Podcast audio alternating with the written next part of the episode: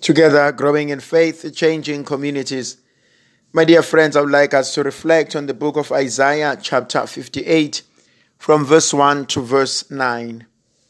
Thus says the Lord, cry aloud, spare not, lift up your voice like a trumpet, declare to my people their transgressions, to the house their sins.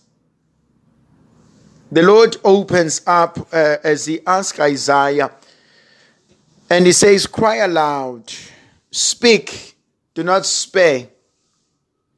Allow my people to come to know and to realize that their actions are not that which I want them to do. And I, I think I like that opening concept at the beginning of Lent to become aware of my own shortcomings, to become aware of my own sins. And it is important to know where I have done wrong. Because it, because it is very easy to do something without noticing that my actions are harmful to someone else. And so Lent becomes a good moment in which I can seriously and honestly look at my life, look at my behavior, and then ask myself, am I living according to the principles of God? Am I doing that which God will be proud of when He sees me? I think we live quite busy lives.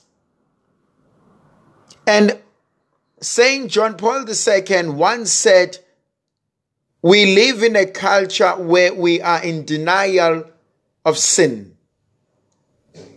And Pope uh, Benedict spoke and criticized quite aggressively the concept of relativism.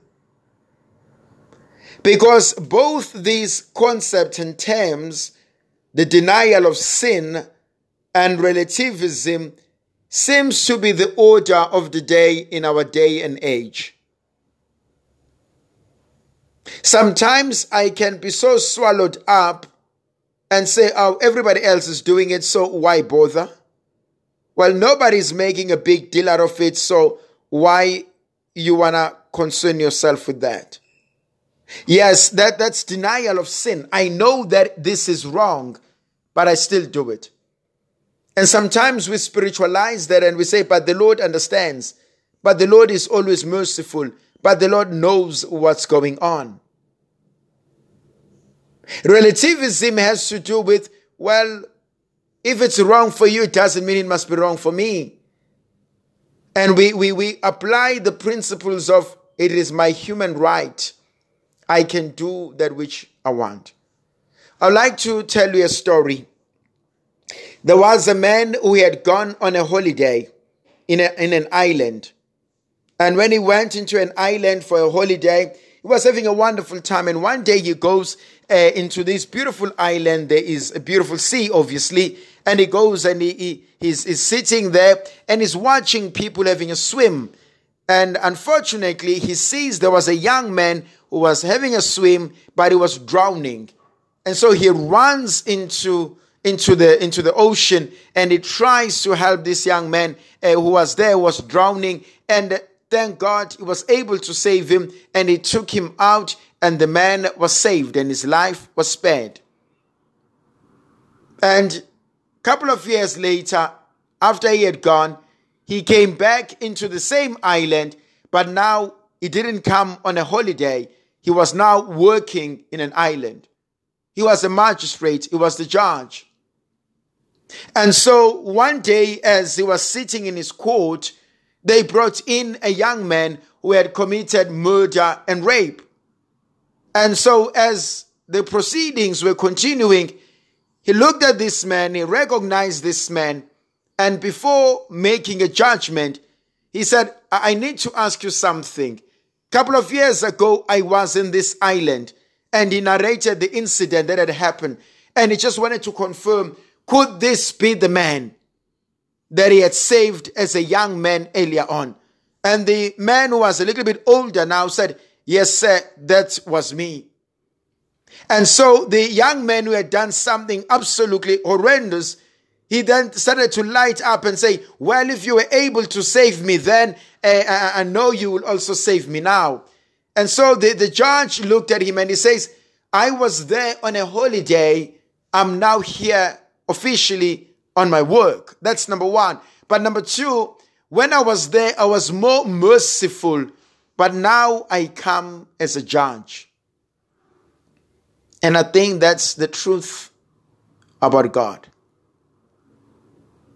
He comes as merciful to us. He shows us His mercy, His love. And so He calls us to Himself. But later on, He will have to come to us as a judge. And so Lent is a moment of introspection where I need to look into myself. I need to sort out my house. I need to put my house in order. And that is important to do. The other concept that I also find important for us to look into it's a God who comes to us and wants us to be honest with ourselves. Who wants us to come to terms with how things have happened. And wherever I need to change, I have to change. I have to ask for the grace to be a better person. I have to ask for the grace to do things right. While Lent allows me to have an introspection, it allows me to change my life and my attitude. It also challenges the way I fast and pray. The author makes it quite interesting that my fasting should not be associated with wickedness. In my fast, I should consider and help the poor, the lame, the broken of heart, the naked, the widow, the orphans, the strangers. And so, Lent should never be a moment where it is always about me. It is about my relationship with God. But my relationship with God manifests itself greatly in my relationship with my brothers and sisters. And I think it is a beautiful attitude to adopt at the beginning of Lent. How am I going to be of assistance to someone else? How am I going to bring Christ into the life of those who need it the most? That is what we are called to do. That is what we are called to achieve. I need to go back and read Matthew chapter 25 and examine myself, my life. Am I living by the principles of God? When I was hungry, when I was sick, when I was in hospital, when I was in prison, when I was thirsty, where were you?